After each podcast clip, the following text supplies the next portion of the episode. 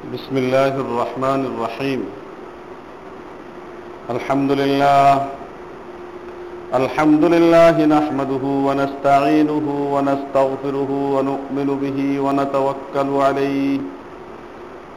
ونعوذ بالله من شرور أنفسنا ومن سيئات أعمالنا.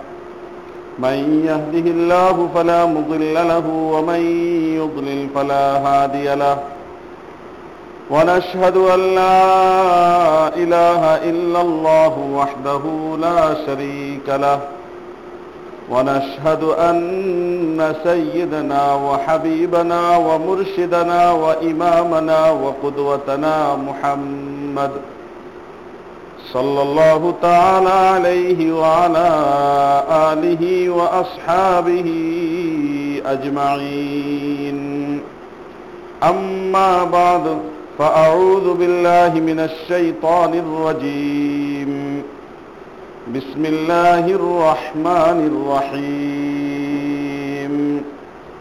اليوم أكملت لكم دينكم وأتممت عليكم نعمتي ورضيت لكم الإسلام دينا.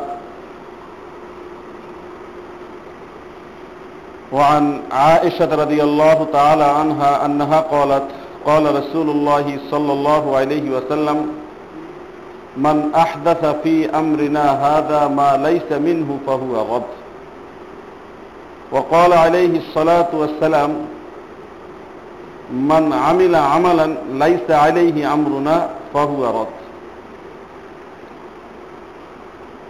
وعن أبي نجيح الإرباض بن السارية رضي الله عنه أنه قال وعظنا رسول الله صلى الله عليه وسلم موعظة. وجلت منها القلوب وظرفت منها العيون. فقلنا يا رسول الله كأنها موعظة مودع فأوصنا. قال أوصيكم بتقوى الله عز وجل والسمع والطاعة وإن تأمر عليكم عبد حبشي فإنه من يعش منكم فسيرى اختلافا كثيرا.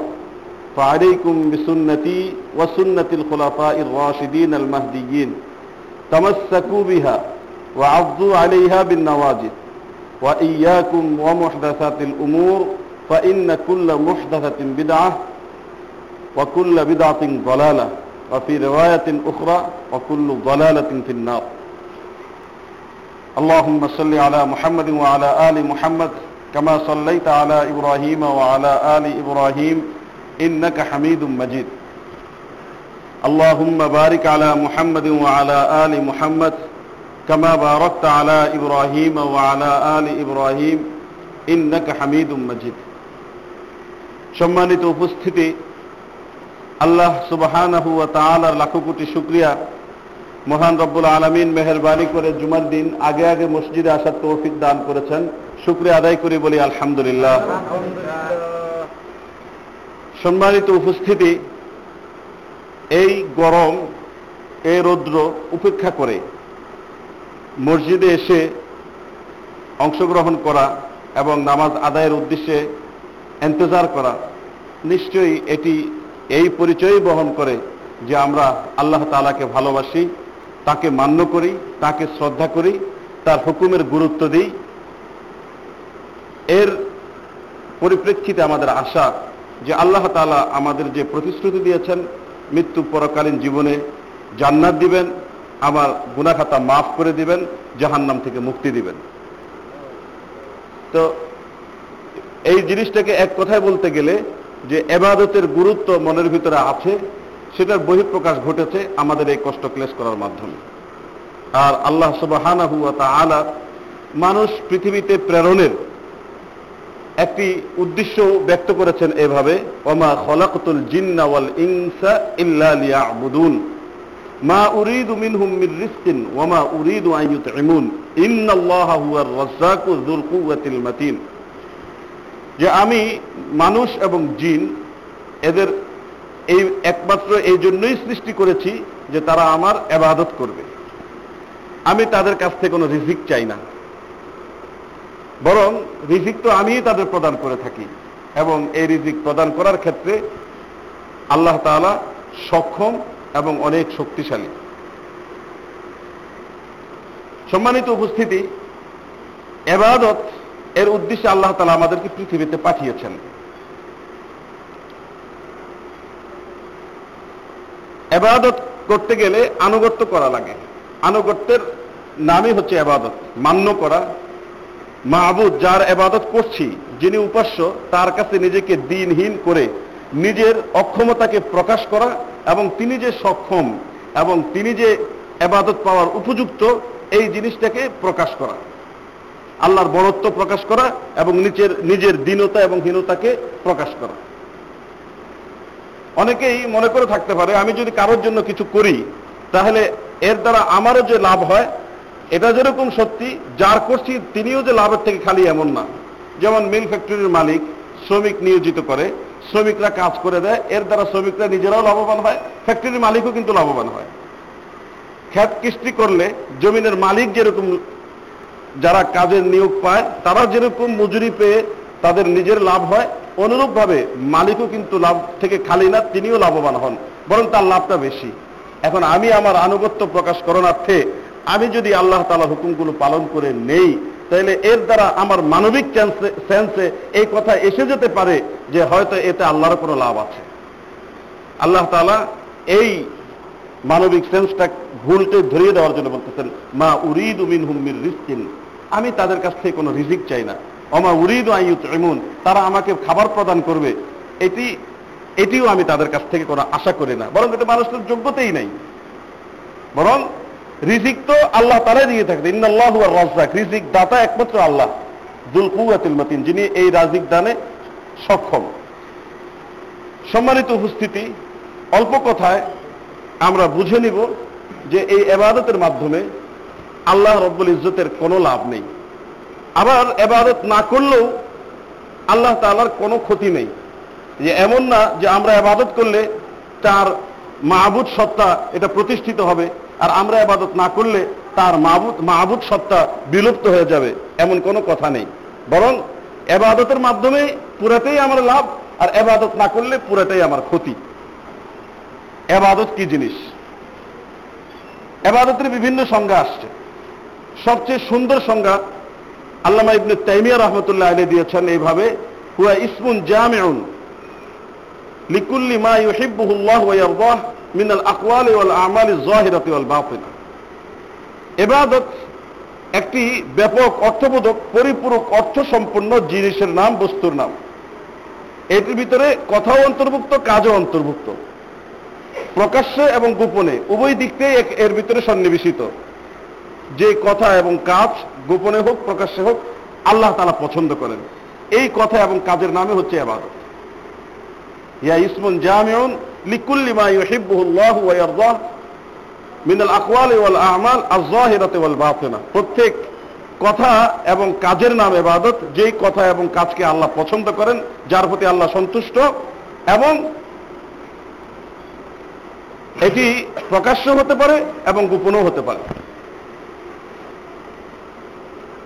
আল্লাহর পছন্দনীয় কথা, কাজ, বন্দা করবে, বাস্তবায়ন করবে সেটি আবাদত আর এবাদতের নির্দিষ্ট কিছু আঙ্গিক আছে।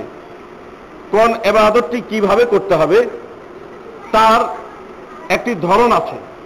যেহেতু আমি আল্লাহ তাআলাকে সন্তুষ্ট করার জন্যে, তার সন্তুষ্টি আছে যে কথা এবং কাজে, তার আনুগত্য প্রকাশার্থে, তার বরত্ব প্রকাশার্থে, আমার দীনতাহীনতা, আমার লাভের জন্য আমি এটি বাস্তবায়ন করব। ফলে আল্লাহ রব্বুল ইজ্জতের আনুগত্য প্রকাশের যে ধরনটি হবে, সেটি যাতে আল্লাহ তালার সাথে সামঞ্জস্যশীল হয়, সেটাও আমার জানা দরকার। তো আল্লাহর সাথে সামঞ্জস্যশীল হবে, এটি আমার সীমিত ব্রেনে জানার কথা না। কারণ আল্লাহকে লাতুদ্রিকুল আফসার ওয়াহুয়া ইউদ্রিকুল আফসার তাকে কেউ পরিবেষ্টন করতে পারে না। তার সম্পর্কে সম্যক জ্ঞান কেউ লাভ করতে পারে না। এবং তাকে এহাতা করার মতন, পরিবেষ্টন করার মতন কোনো শক্তি পৃথিবীতে নাই। এবং আল্লাহকে কীভাবে আল্লাহ সন্তুষ্ট হবেন, কীভাবে চললে আল্লাহ তাআলা অনুমোদন পাওয়া যাবে এবং তার আনুগত্য যথার্থ পরিমাণে, যথার্থভাবে প্রকাশ পাবে, এটি মানুষের সীমিত জ্ঞান দ্বারা চিহ্নিত করা অসম্ভব। ফলশ্রুতিতে আল্লাহ তালা মেহরবানি করেছেন যে তোমরা আমার আনুগত্য করবে এবং আমার বরত্ব প্রকাশ করবে।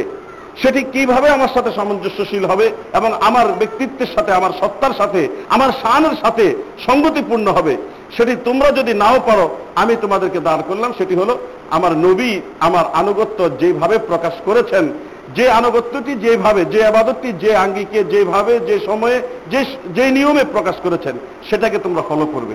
তাহলেই মূলত আমার আনুগত্য আমার সত্তার সাথে সামঞ্জস্যশীল পর্যায়ে হবে। যদি এটাকে এই নিয়মানুবর্তিতার ব্যথায় ঘটে, তাহলে তুমি তোমার ধারণা অনুযায়ী আনুগত্য করবে, কিন্তু এটি আমার সত্তার সাথে, আমার শানের সাথে মিলবে না।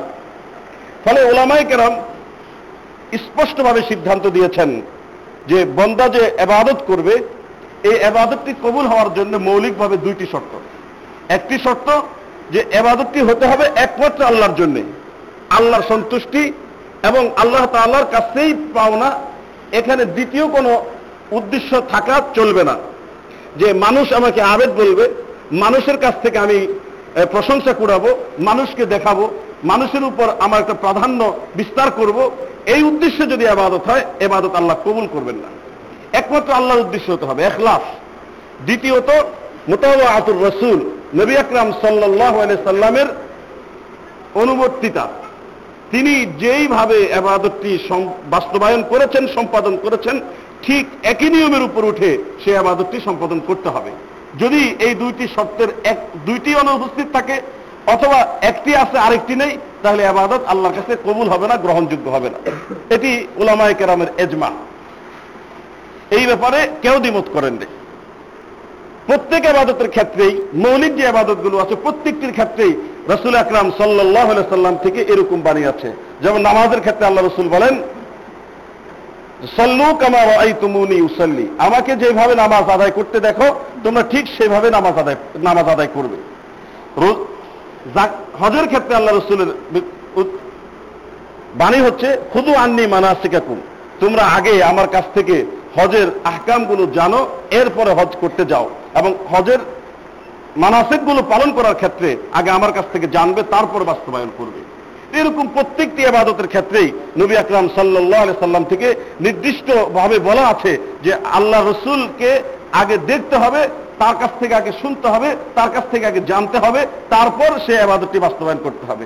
এর থেকে স্পষ্ট যে আবাদত আল্লাহ রসুলের শিক্ষা অনুযায়ী সম্পাদিত হবে, সেটি আল্লাহর কাছে গ্রহণযোগ্য হওয়ার যোগ্যতা অর্জন করবে। যে আবাদতটি আল্লাহ রসুলের আদর্শের সাথে মিলবে না বা আল্লাহ রসুলের বর্ণিত পন্থা অনুযায়ী হবে না, আল্লাহ রসুল নিজে যেভাবে করেছেন সেভাবে হবে না, সেটি কবুল হওয়ার আশাও করা যায় না, যোগ্যতাও রাখবে না।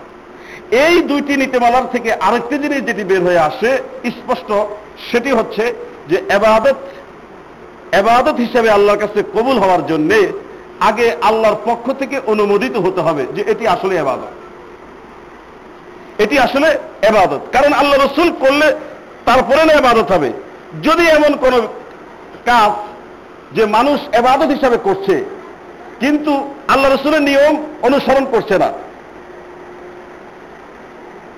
তাহলে আমরা আগে শুনেছি এটি কবুল হবে না, কবুল হওয়ার যোগ্যতা রাখবে না।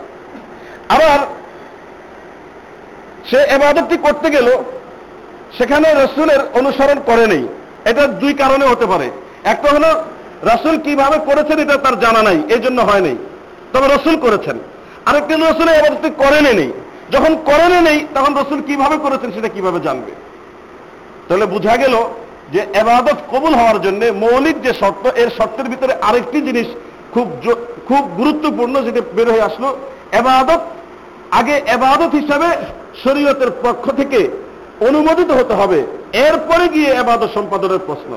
যদি কোনো কাজ শরীয়তের পক্ষ থেকে অনুমোদিত না হয় তাহলে সেটি এবাদত হিসাবে স্বীকৃতিও পাবে না। আর সেটি পালন করলে যত এখলাসের সাথেই পালন করি, যেহেতু রসুলের অনুসরণ করা সম্ভব না, ফলশ্রুতিতে এটি আল্লাহর কাছে গ্রহণযোগ্য হওয়ার দাবিও করা যায় না, আশাও করা যায় না, এবং কামনাও করা যায়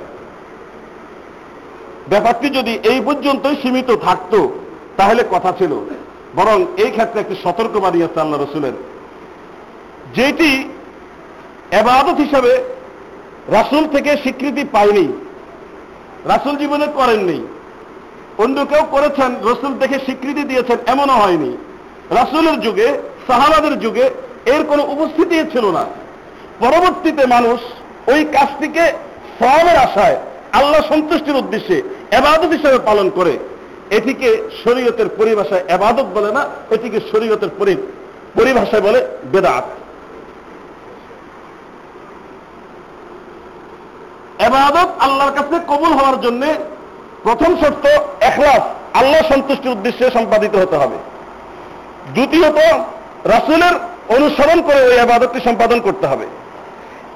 এই রসুলের অনুসরণ করে আবাদত সম্পাদন করতে হবে, এর থেকে আরেকটি জিনিস বের হয়ে আসে, ওই আবাদতটি আবাদত হিসেবে আল্লাহ অথবা রসুল থেকে স্বীকৃত হতে হবে। যদি কোনো আবাদত মানুষ আবাদত হিসেবে জানে এবং আল্লাহ সন্তুষ্টির উদ্দেশ্যেই করে কিন্তু রসুল থেকে স্বীকৃত না। ফলে রসুল কীভাবে করেছেন, সেই পন্থাও তার জানা নেই। যেহেতু রসুলের থেকে স্বীকৃতই না, রসুল করেনই নেই, তাহলে সেটি মানুষ যত আন্তরিকতার সাথেই করবে, দ্বিতীয় শর্ত পাওয়া না যাওয়ার কারণে এবাদত কবুল হওয়ার যোগ্যতা রাখে না। তিন নম্বর, শরীয়তের আরেকটি নীতিমালা এর সাথে মিশে যাওয়ার কারণে এটি এবাদত হিসাবে চিহ্নিত হবে না, এটি চিহ্নিত হবে বেদাত হিসাবে। উদ্দেশ্য, আল্লাহর সন্তুষ্টি। এবং আনুগত্য প্রকাশ, উদ্দেশ্য সৎ, এবং আশাও এটাও সৎ আল্লাহ সাহেবের আশায়। কিন্তু যেহেতু শরীয়ত একটা নির্দিষ্ট বাইন্ডিং এর ভিতরে শরীয়ত পালনকারীকে পরিচালনা করতে চায়, এই ক্ষেত্রে নিজের স্বাধীনতা, আবেদের কোনো স্বাধীনতা রাখা হয়নি। মাহবুদ তার স্বাধীনতা, তার ইচ্ছাটাই এখানে ক্রিয়াশীল থাকবে। এই জিনিসটিকে বিবেচনা করে আবেদ যেরকম ভাবে মন চায়, যেটা মন চায়, সেটা করলেই মাহবুদ এবাদত হিসাবে কবুল করবে না। বরং মাহবুদ একদিক থেকে যেমনি আনুগত্য পাওয়ার উপযুক্ত, আনুগত্য প্রত্যাশী অন্যদিক থেকে তিনি পরীক্ষক, তিনি পরীক্ষা নিচ্ছেন। ফলশ্রুতিতে পরীক্ষকের সেন্সে যদি আমি এই জিনিসটি বিশ্লেষণ করি এবং আমি যদি নিজেকে পরীক্ষার্থী হিসেবে বিবেচনা করি, তাহলে দেখব যে আসলে পরীক্ষক যেই নীতিমালার আলোকে আমার কাছ থেকে পরীক্ষা দিতে চাচ্ছেন সেই নীতিমালাটা আমাকে ফলো করতে হবে ভালো ফলাফল এবং রেজাল্ট নেওয়ার জন্য। পরীক্ষকের নীতিমালার বাহিরে গিয়ে আমি যতই আমার জ্ঞান বুদ্ধি গরিমাকে প্রকাশ করি না কেন এবং আমার অ্যান্সার যতই জ্ঞান সম্পন্ন হয় না কেন পরীক্ষক আমাকে অ্যান্সার সঠিক বলে বিবেচনা করবেন না এবং আমাকে মার্ক দিবেন না। কথা ঠিক আছে। এবাদত একদিক থেকে আনুগত্য, অন্য দিক থেকে একটি পরীক্ষা।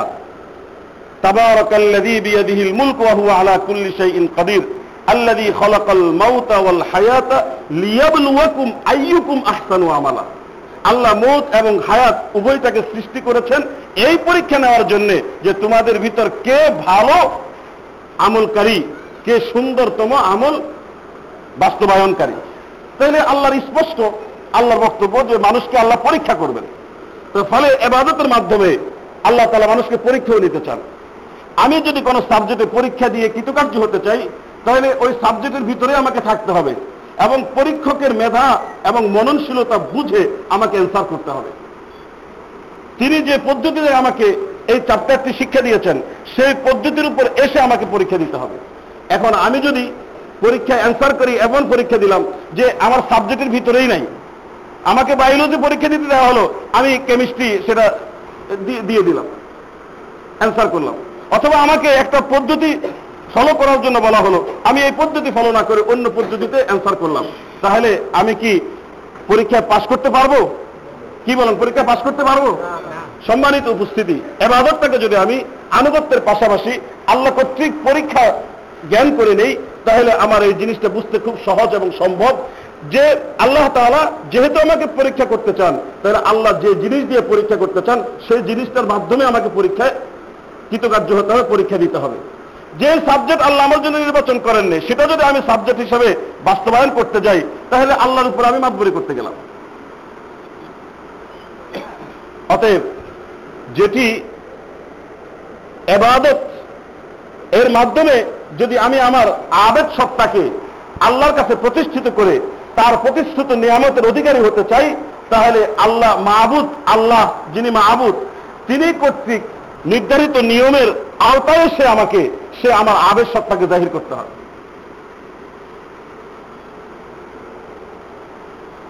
নবী আকরাম সাল্লাহ সাল্লামের ভাষ্য থেকে এই জিনিসটি বিভিন্নভাবে স্পষ্ট হয়েছে।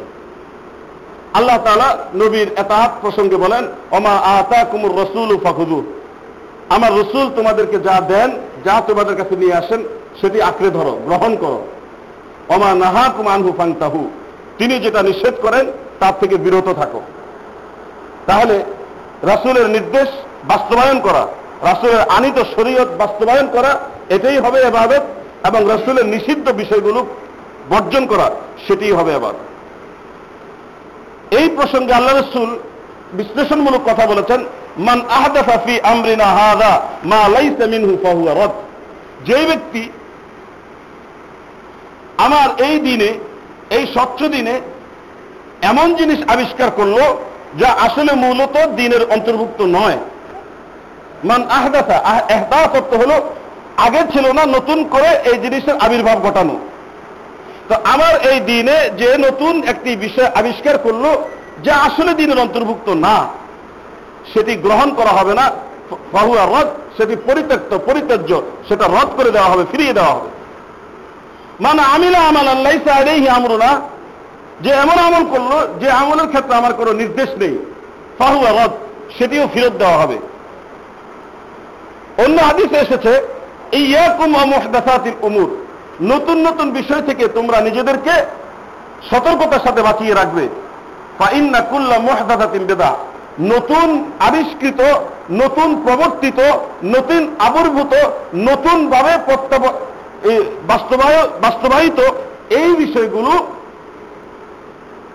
বিদাতুন বেদাত ফাইন্না কুল্লা মুহদাসাতিন বিদা প্রত্যেক নতুন জিনিস এটি বেদাত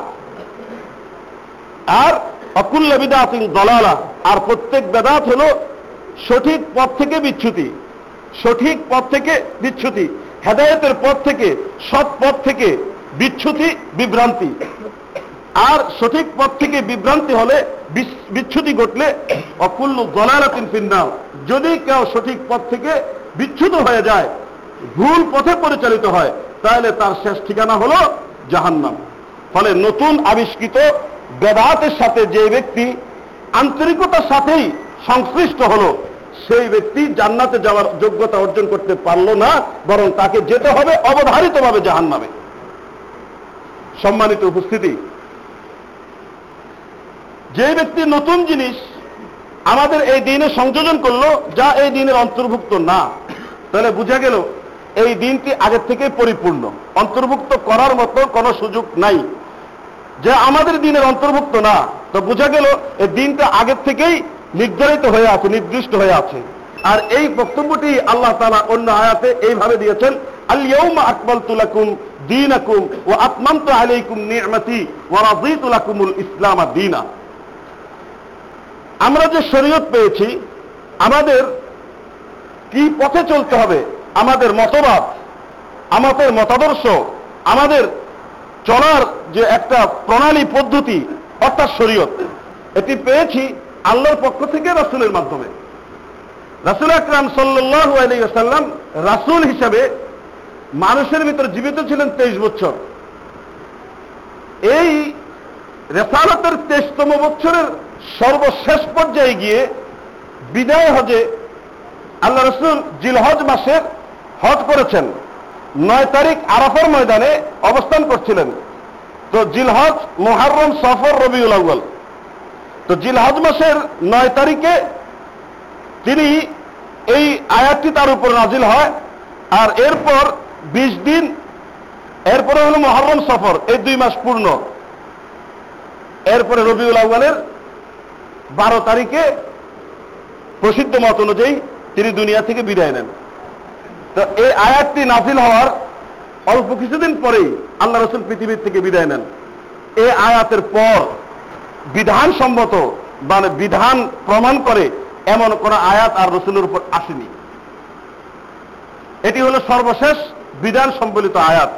এই আয়াতের মাধ্যমে আল্লাহ তালা এই কথাই বলেছেন আলিয়ম আকবাল তুলাকুম দিন আকুম আজ আমি তোমাদের জন্য তোমাদের ধর্মকে পরিপূর্ণ করে দিয়েছি।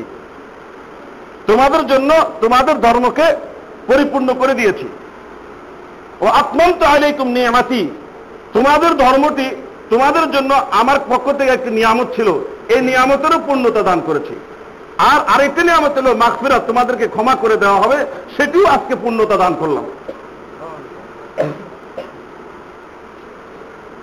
اليوم أكملت لكم دينكم وأتممت عليكم نعمتي ورضيت لكم الإسلام دينا ধর্ম হিসাবে ইসলামকে তোমাদের জন্য আমি মনোনীত করলাম, মনোনয়ন দিলাম। যদি কেউ ধর্ম পালন করে আল্লাহর কাছে নিজেকে ধর্মীয় ব্যক্তিত্ব হিসাবে প্রতিষ্ঠিত করতে চায়, তাহলে তাকে ইসলামই পালন করতে হবে। অমাই ইয়াবতাগি গায়রাল ফালাই ইসলাম বাদ দিয়ে কেউ যদি অন্য ধর্ম তালাশ করে এবং অন্য ধর্ম অবলম্বন করে, সে আল্লাহর পক্ষ থেকে সেটা কবুল করা হবে না। সম্মানিত উপস্থিতি আমরা এই আয়াত থেকে একটা স্বচ্ছভাবে, পরিষ্কারভাবে যেটা বুঝলাম, আমাদের দিন, আমাদের ধর্ম, রসুল জীবিত থাকা অবস্থায় পূর্ণতা পেয়েছে, পরিপূর্ণ হয়ে গেছে। তো সংযোজন করার সুযোগ তখনই থাকে যখন জিনিসটা অসম্পূর্ণ থাকে। আর পূর্ণ জিনিসটাকে সংযোজন করতে গেলে হয়তো এর থেকে একটা জিনিসকে বের করে নিয়ে এসে তারপরে সংযোজন করতে হবে, অথবা সংযোজিত জিনিসটি সংযোজিত হবে না, সেটি বাদ পড়ে যাবে। যেমন একটি পরিপূর্ণ গ্লাস, দুধ দ্বারা অথবা পানি দ্বারা। একবার পুরা টইটুম্বুর এই গ্লাসে যদি আবার নতুন করে কিছু পানি রাখতে হয়, তাহলে হয়তো ওই গ্লাস থেকে পানি কিছু ফেলে দিয়ে নতুন করে পানি রাখতে হবে, অথবা যে পানিটা ফেলানো হবে, এর দ্বারা পানি ভিতরে ঢুকবে না। যদি ঢুকাতে যাই, তাহলে সু- পুরাটাই নষ্ট হবে, পরিবেশটাও নষ্ট হবে, গ্লাসটাও নষ্ট হবে, পানিটাও নষ্ট হবে। দিন যদি পরিপূর্ণ হিসেবে আমরা মেনে নেই, মেনে নিতে আমরা বাধ্য। ইসলাম গ্রহণ করে যদি আল্লাহকে পূর্ণভাবে মেনে নিয়েছি, তার কাছে সারেন্ডার করেছি। ইসলামের অর্থ হলো সারেন্ডার করা। নিজের কোনো খেয়াল খুশির মূল্য নেই। আল্লাহর খেয়াল খুশি, আল্লাহর বিধিবিধান পালন করাই হলো একমাত্র আমার জীবনের ব্রত এবং জীবনের সফলতা। ফলে আল্লাহ মানতেই হবে। আল্লাহ বলেছেন পরিপূর্ণ। আমিও মানতেই হবে পরিপূর্ণ। এই পরিপূর্ণ দিনের ভিতরে যদি নতুনভাবে কোনো কিছু প্রবেশ করাতে যাই তাহলে হয়তো আগে সেখান থেকে একটা বের করতে হবে, তারপরে প্রকাশ ঢুকাতে হবে। তাহলে পরিপূর্ণতা দিলেন আল্লাহ। তো আল্লাহর দেওয়া জিনিসটাকে বের করে আমি আমার নিজের ইচ্ছা শক্তিটাকে প্রয়োগ করে সেখানে ঢুকালাম। তাহলে এখানেও বিভ্রান্তি। আর যদি প্রকাশে ঢুকাইতে না পারি, যদি বের না করে ঢুকাতে যাই, তো ঢুকাতেই পারব না। তো ঢুকাতে না পারলে তাহলে আমার যে কাজটা আমি করলাম, সেটা দিনের অন্তর্ভুক্ত হবে না, দিনের বাইরে থাকবে। উপরন্ত এটা ঢুকানোর চেষ্টা করার কারণে আমার এই কাজটাও যেরকম ভাবে নষ্ট হলো, আমার দিনটাও নষ্ট হলো। কথা বুঝে আসতেছে? এই জন্য নসুল আকরাম সাল্লাম বলেন যে এই ধরনের কাজ যে করতে যাবে, এটা হবে গুমরাহি।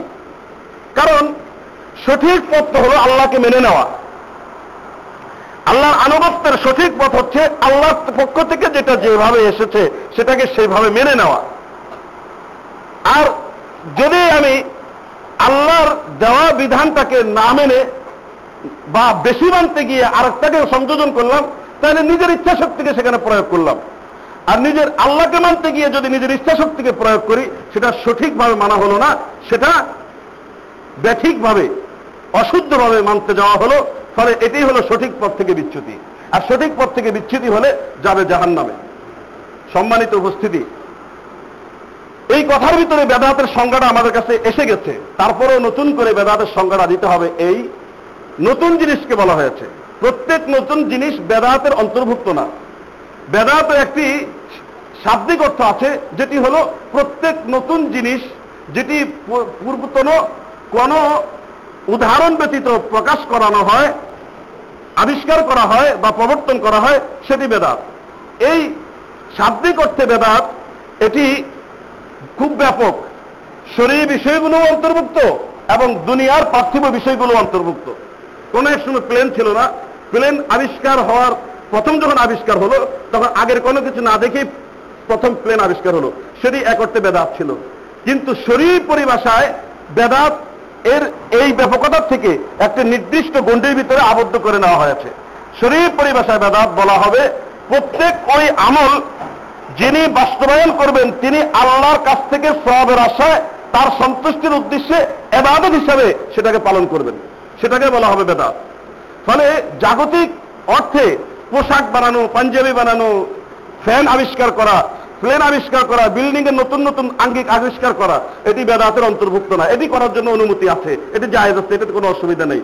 কিন্তু যদি এমন কোনো বিষয় আমি এবাদত হিসাবে পালন করতে যাই, যেটি আসলে আল্লাহ রসুল আমাদেরকে দিয়ে যান নেই যেটি আসলে কোরআন দ্বারা প্রমাণিত হয়নি, যেটি আসলে পরিপূর্ণ দিনের ভিতরে সংযোজনের সামিল, সেটা সবের আশায় আল্লাহ সন্তুষ্টির উদ্দেশ্যে পালন করার নামই হচ্ছে বেদাত।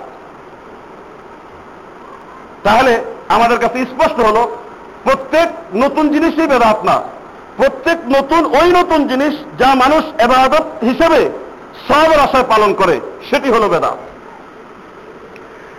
এবার আরেকটি প্রসঙ্গে আসব। আমরা এই পর্যন্ত যেটা জেনেছি, তা হলো, আনুগত্য প্রকাশ করার নাম এক অর্থে এবাদত। আল্লাহ তালার এবাদত বাস্তবায়ন করে নিজেকে আল্লাহর কাছে আবেদ হিসাবে চিহ্নিত করে আল্লাহকে মাহবুদ হিসাবে চিহ্নিত বাস্তবায়ন করার প্রক্রিয়ার সফল প্রক্রিয়ায় সফল হতে গেলে ওই আবাদতটি আল্লাহ কর্তৃক, শরীয়ত কর্তৃক স্বীকৃত হতে হবে, আল্লাহ সন্তুষ্টির উদ্দেশ্যে সম্পাদিত হতে হবে এবং রসুলের নিয়ম অনুযায়ী পালিত হতে হবে, সম্পাদিত হতে হবে। আর যদি তাই করতে যাওয়া হয়, তাহলে আল্লাহ তাআলা যেই সীমারেখার ভিতরে আমাকে রাখতে চান, সেই সীমারেখার ভিতরে আমাকে আবদ্ধ থাকতে হবে, এর বাইরে যাওয়া যাবে না। এটি পরিপূর্ণ দিন আমাকে দেওয়ার পর নতুন করে কোনো কিছুর জন্য এই দিনের বাহিরে যাওয়া যাবে না। যদি যাওয়া হয়, সেটি পরিত্যক্ত হিসাবে, পরিত্যাজ্য হিসাবে রদ হিসাবে চিহ্নিত হবে, বিবেচিত হবে। আর যদি এরপরও করতে যাই, কবুল তো হবেই না, বরং শরীয়তের উপর সংযোজন করার মতো দৃষ্টতা দেখানোর কারণে আমার পরীক্ষা যে আল্লাহ তালা নিলেন, পরীক্ষায় অকৃতকার্য ব্যর্থ হয়ে ফেল হলো ফেল হওয়ার কারণে আমাকে চরম মূল্য দিয়ে জাহান নামে যেতে হবে এবং আমার গুমরাহিকে কেউ রোধ করতে পারবে না। সম্মানিত উপস্থিতি, আমার কাছে শরীয়তের যে জিনিসগুলো শরীয়ত হিসাবে পালিত হবে এবং শরীয়ত হিসাবে আমার কাছে বিবেচিত হওয়ার মূল মাপকাঠি কি? কিসের আলোকে আমি বুঝব এটা শরীয়তের ভিতরে আছে? কিসের আলোকে বুঝব যেটা শরীয়তের ভিতরে নাই? আমাদের এই দিনটি অন্ধ অনুকরণের দিন নয়। জেনে বুঝে, কুল হাদিহি সাবিলি আদৌ আন আলা বসিরতিন আনা ওমান ইত্তাবানি বসিরত, জেনে বুঝে একেবারে স্পষ্ট স্বচ্ছতার সাথে এই দিনকে গ্রহণ করতে হবে এবং অন্যের কাছে প্রচার করতে হবে। তো এই দিনের ভিতরে অস্বচ্ছ কিছু নেই, অন্ধ অনুকরণ এবং দেখাদেখির অনুকরণের কোনো সুযোগ রাখা হয়নি। ইসলাম পুরোটাই দলিল নির্ভর এবং দলিলের উপরে প্রতিষ্ঠিত। এই দলিলের ক্ষেত্রে বিশেষ করে এবাদত এবাদত হিসেবে আবেদের কাছে উপাসনা যে করবে তার কাছে এবাদত হিসাবে স্বীকৃত হওয়ার জন্য ওই এবাদতটি স্বীকৃত হতে হবে শরীয়তের মৌলিক দুটি দিকের মাধ্যমে। একটি হলো কোরআন, আরেকটি হলো হাদিস। কোরআন এটি যেভাবে নাজিল হয়েছে এখনও পর্যন্ত সেটি ওইভাবে অবিকৃত অবস্থায় আছে এবং কেমন পর্যন্ত এটি অবিকৃত অবস্থায় থাকবে ইনশাআল্লাহ। নাহনু নাযালনা যিকরা ওয়া ইন্না লাহু লাহাফিজুন। আল্লাহ রাব্বুল ইজ্জত কোরআন সম্পর্কে সুন্দর করে বলেছেন, এই কোরআন আমি অবতীর্ণ করেছি এবং এর সংরক্ষণের দায়িত্ব আমি নিজে গ্রহণ করলাম, এটাকে আমি নিজেই সংরক্ষণ করব। ফলে কোরআন অবিকৃত আছে। এই কোরআনের ভিতরে সংযোজন বিয়োজনের কোনো প্রশ্ন নাই। কেউ যদি বাদ দেয় তার জন্য ব্যর্থ সে সংযোজন করলে এটা কোনোভাবে সম্ভব হবে না। কোরআনের একটি আয়াত তো দূরের কথা একটি শব্দ তো দূরের কথা একটি নক্তা তো দূরের কথা একটি হরকত পর্যন্ত এই পর্যন্ত কেউ ষড়যন্ত্র করে পরিবর্তন করতে পারে নাই। কারণ আল্লাহ তালা নিজে সংরক্ষণ করার দায়িত্ব নিয়েছেন এবং নিজে ওয়াদা করেছেন আমাদেরকে আশ্বস্ত করেছেন এটা সংরক্ষণ আমি করব। ফলে কোরআন দ্বারা যদি কোনো কিছু বাস্তবায়ন হয়, কোরআন দ্বারা কোনো কিছু যদি প্রমাণিত হয়, তাহলে এই ব্যাপারে সন্দেহের কোনো অবকাশ নাই। এটা নির্দ্বিধায় মানতে হবে এবং দ্বিধা সংকোচ বিহীন ভাবে একাগ্র চিত্তে এবং সম্পূর্ণ বিশ্বাসের সাথে এটাকে গ্রহণ করতে হবে এবং এটা গ্রহণ করার ক্ষেত্রে কোনো দ্বিধা সংকোচ, কোনো সন্দেহ, কোনো সংশয় করা যাবে না। দ্বিতীয় দিক হল হাদিস। কোন আকিদা এবং কোন এবাদত, এটি স্বীকৃত হওয়ার জন্য, এটি প্রমাণিত হওয়ার জন্য। কোরআন এবং হাদিস, এই দুইটার বাহিরে আরও যে দুটি দলিল আছে, এজমা এবং কিয়াস, এই দুইটার দ্বারা কোনো এবাদত প্রতিষ্ঠিত হয় না। এবাদত প্রতিষ্ঠিত হওয়ার জন্য কোরআন লাগবে অথবা হাদিস লাগবে। হাদিসের ক্ষেত্রে একটু বিশ্লেষণের প্রয়োজন আছে। কোরআন যেরকম যেভাবে নাজিল হয়েছে, সেভাবে সংরক্ষিত আছে এবং এইভাবে সংরক্ষিত থাকবে, হাদিসের ব্যাপারটি এরকম ভাবে বলা যায় না। হাদিস, কয়েক রকমের হাদিস আছে। মৌলিকভাবে হাদিসকে ভাগ করলে দুই ভাগে ভাগ করা যায় এবং তৃতীয় আর একটি ভাগকে এর ভিতরে সংযোজন করতে হয়।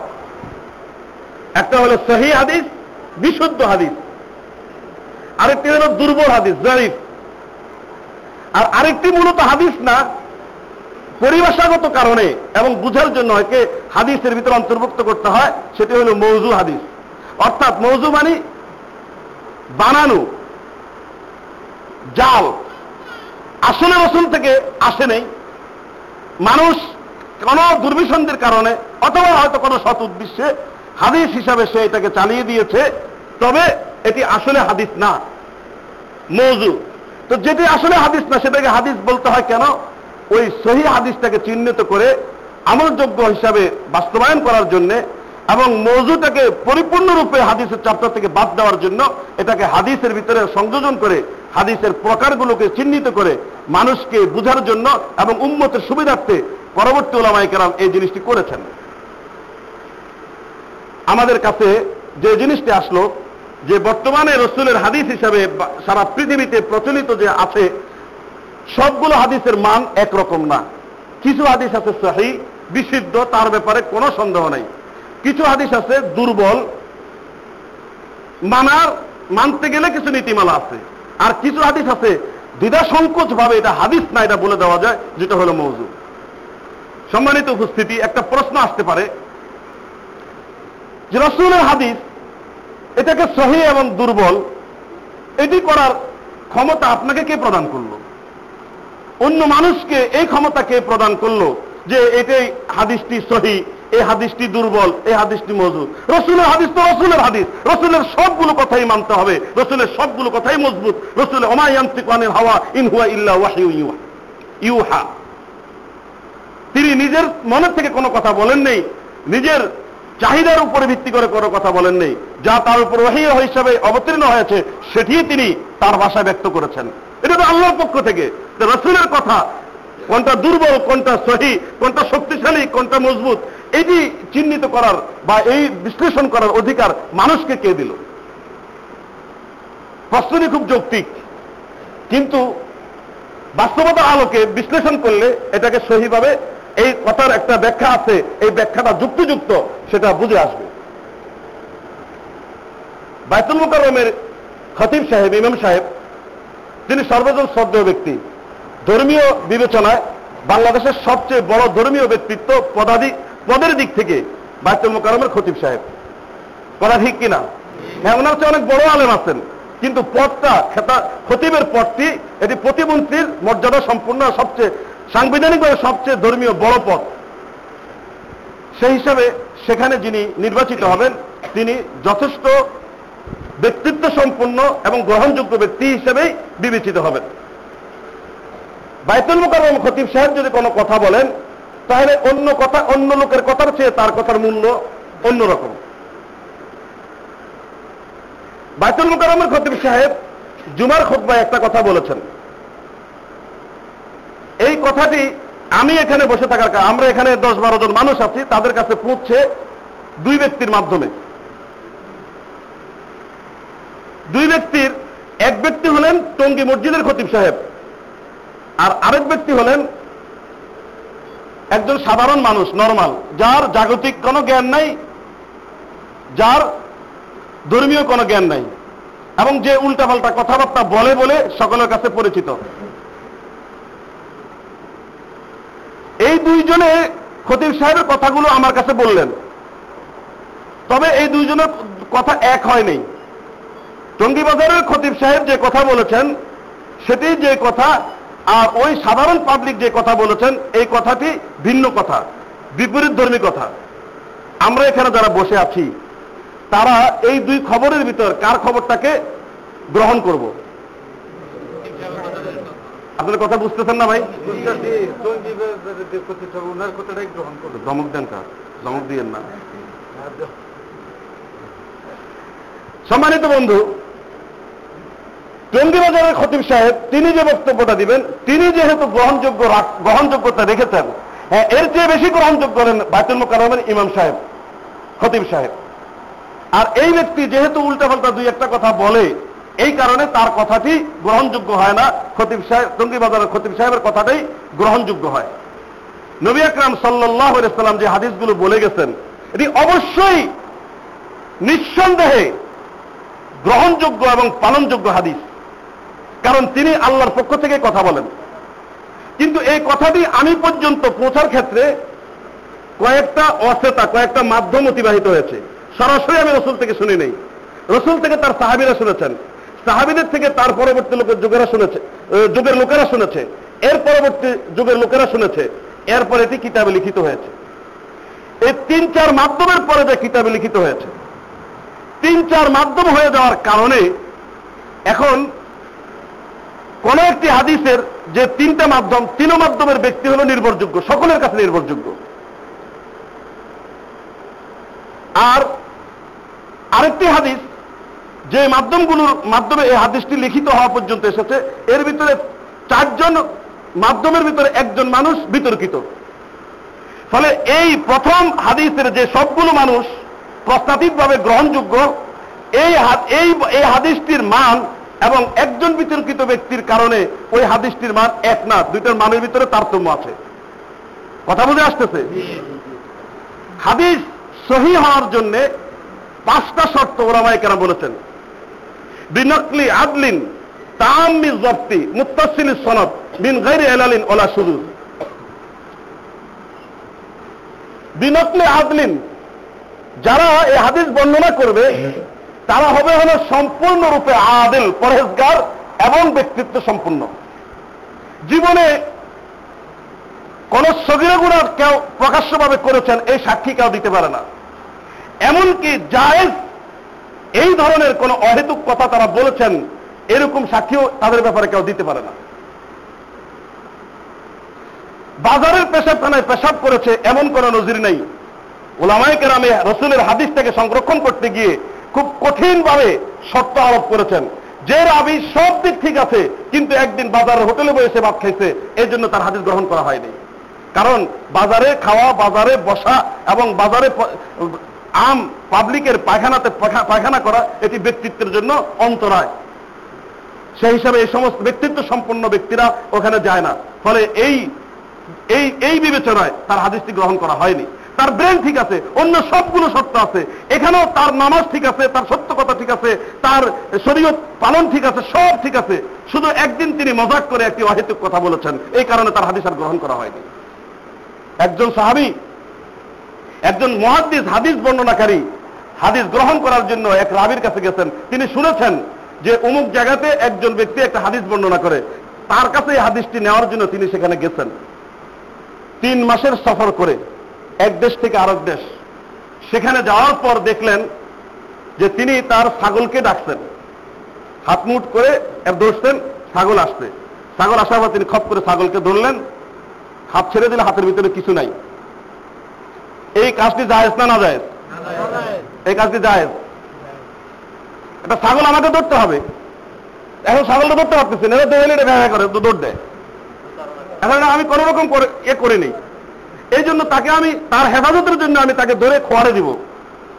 যদি তাকে খোয়ারে দেওয়ার হেফাজতের জন্য যদি করি, অন্য কোনো উদ্দেশ্য নাই। তাহলে ধরার জন্য আমার অন্য কোনো মাধ্যম নাই, এই মাধ্যমটা ছাড়া।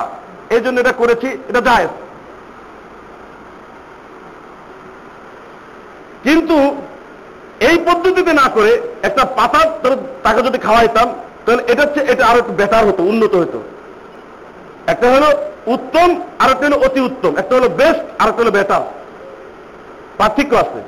দুটোই যায় তবে একটা হলো উত্তম আর একটা হলো অনুত্তম। তিন মাস সফর করে তার কাছে হাদিস নেওয়ার জন্য যাওয়ার পরে তিনি যখন দেখলেন যে এই লোকটি একটি ছাগলকে তার উপকারের জন্য কাজটি করেছে জায়েজ, কিন্তু একটি প্রতারণার মতন দেখা গেছে। ফলে ফেরত চলে আসছে, তার হাদিস নেয়নি। ভাই, আপনি চলে যাচ্ছেন। তো আমি হাদিস নেওয়ার জন্য আসছিলাম। আপনি জন্তুর সাথে যে আচরণটি করছেন, আপনার কাছে রসুলের হাদিস নিঃসংখ্য ভাবে থাকবে, এটি আমার মনে সাক্ষী দেয় না। ফলে আপনার হাদিস নিলাম না। একটি হাদিসকে গ্রহণ করার জন্য বর্ণনাকারীর অবস্থাটাকে কীভাবে পর্যালোচনা করা হয়েছে, এই জিনিসটি আমাদের কাছে বোঝার দরকার। বিনকলে আদলিন তাম্মি জব। যিনি হাদিসটি সংরক্ষণ করবেন, তিনি হয়তো স্মৃতিশক্তিতে ধরে রাখবেন অথবা লিখে রাখবেন। উভয় ক্ষেত্রে তার স্মৃতিশক্তিটি এত প্রখর থাকতে হবে যে চল্লিশ বছর আগে যে কথা তিনি বলেছেন, চল্লিশ বছর পরে হুবহু ওই কথাই বলেন। এরকম মেধা সম্পন্ন ব্যক্তি। ইমাম তিরমিজুর রহমতুল্লাহ আলাই সম্পর্কে খবর শোনা যায় তিনি একবার হজর সফরে যাচ্ছিলেন সাথী সঙ্গীদেরকে নিয়ে। তখন তিনি চোখে দেখেন না, অন্ধ। এক জায়গায় যাওয়ার পর তিনি বলতেছেন, ও ভাইরা মাথা নিচু করো। সকলে মাথা নিচু করছে। এরপরে যে তিনি মাথা উঁচু করছেন, সকলে মাথা উঁচু করছে। এক জায়গায় যাওয়ার পর বললেন, হুজুর, আপনি ওই জায়গায় মাথা নিচু করতে বললেন কেন? দাঁড়াও স্টপ সফর, এখানে দাঁড়াও। তো মাথা নিচু করার কোনো কারণ তোমরা দেখতে পাওনি? কয় না। এখানে একটা গাছের ডাল ছিল না যে মাথা নিচু না করলে মাথা লাগার সম্ভাবনা ছিল? না, কোনো গাছে তো এখানে নাই, ডাল থাকা দূরের কথা। আজকের জন্য সফর এখানে মুলতবি করা হলো। এখানে একটি গাছ ছিল। আজ থেকে চল্লিশ বছর আগে আমি এই রাস্তা দিয়ে যাচ্ছিলাম। তখন রাস্তার উপর একটি ডাল ছিল। ঘোড়ার উপরে সার হয়ে মাথা নিচু না করলে মাথার ভিতরে ডাল লাগতো। যদি গাছ এখানে থাকা প্রমাণিত হয়, তাহলে আমার হাদিস বর্ণনা করা জায়েজ হবে। যদি প্রমাণিত হয় যেখানে কখনো গাছ ছিল না, তাহলে আমার আজকে থেকে হাদিস বর্ণনা করা জায়েজ হবে না এবং আমার হাদিস সহিব হিসাবে বিবেচিত হবে না। অনুসন্ধান করো, তালাশ করো যে এখানে কোনো গাছ ছিল কিনা। তখন সমস্ত লোকদেরকে জিজ্ঞেস করে, কেউ বলতে পারে না কোনো গাছ ছিল কিনা। এক ব্যক্তি পাওয়া গেল বয়স্ক, সে বলল হ্যাঁ আজ থেকে পঁয়ত্রিশ, চল্লিশ বছর আগে এখানে একটা গাছ ছিল, মানুষের অসুবিধা হয় দেখে গাছটি কেটে নেওয়া হয়েছে। ইমাম তিরমিজি রহমতুল্লাহ আলাই আলহামদুলিল্লাহ বললেন, আলহামদুলিল্লাহ বলে বললেন যে হ্যাঁ আমার স্মৃতিশক্তি ঠিক আছে এবং আমার হাদিস বর্ণনা করলে দ্বিধা সংকোচবিহীন আমার বর্ণিত হাদিসগুলো গ্রহণ করা যাবে এবং আমার জন্য হাদিস বর্ণনা করা সহি হবে। সম্মানিত উপস্থিতি, একজন অন্ধ ব্যক্তি, তিনি চল্লিশ বছর আগে এই রাস্তা দিয়ে গিয়েছেন, চল্লিশ বছর পরে চক্ষু নাই, এমত অবস্থায় তিনি নির্ণয় করতে পেরেছেন যে এই জায়গায় একটি গাছ ছিল। তাদের মেধাশক্তি, স্মৃতিশক্তি, তাদের ধী ক্ষমতা কত প্রখর এবং কত মজবুত ছিল, এর থেকে প্রমাণ হয় যে হাদিসগুলো যে এসেছে আমাদের কাছে, ঠিক এইভাবে এসেছে। বিনকলে আদলিন তাম মির্জবকে মুস্তাসিল সনদ হাদিসের পরম্পরা, বর্ণনাকারী, এটি ধারাবাহিকতার ক্ষেত্রে কোনো গ্যাপ পাওয়া না যাওয়া এবং সরাসরি হতে হবে। আমি আব্দুল করিম থেকে শুনেছি নিজের কানে। আব্দুল করিম আব্দুর রহিম থেকে শুনেছে নিজের কানে। আব্দুর রহিম আলকামা থেকে শুনেছে। আলকামা ইবনু উমর থেকে ইবনু উমর থেকে শুনেছে, ইবনু উমর রসুল থেকে শুনেছেন। এর ক্ষেত্রে যদি আমি আব্দুর রহিম থেকে শুনেছি, আব্দুর রহিম বলল, আরেকজন তার যুগের লোকের কথা না বলে একশো বছর আগের লোকের কথা বলল, আর তিনি আমি তার কাছ থেকে শুনেছি। ওই হাদিস হলে হাদিস সহি হবে না। ওই হাদিস নাম হবে মুরসাল। মধ্যখান থেকে রাবি পড়ে গেছে, এটাকে বলা হবে মুরসাল। এই এরকম আনুপাতিক শর্তে যে হাদিসটি হাদিস হিসেবে বিবেচিত হবে, এই হাদিসটিকে সহি হিসাবে ধরা হবে। এবং এরকম হাদিস দ্বারাই যদি প্রমাণ করে যে কোনো একটি আবাদতকে তাহলে ওই আবাদত গ্রহণযোগ্য হবে। এই শর্তের যে কোনো একটি শর্ত যদি পাওয়া না যায়, কোন নাবির আদালতের ক্ষেত্রে সমস্যা আছে। সব ঠিক। আদালত, তার ফরজগারির ব্যাপারে সমস্যা আছে। তিনি একদিন মিথ্যা কথা বলছেন অত মিথ্যা সাক্ষী দিচ্ছেন তাহলে তার হাদিস আর সহি হবে না, এটা জয়ীফের পর্যায়ে চলে যাবে।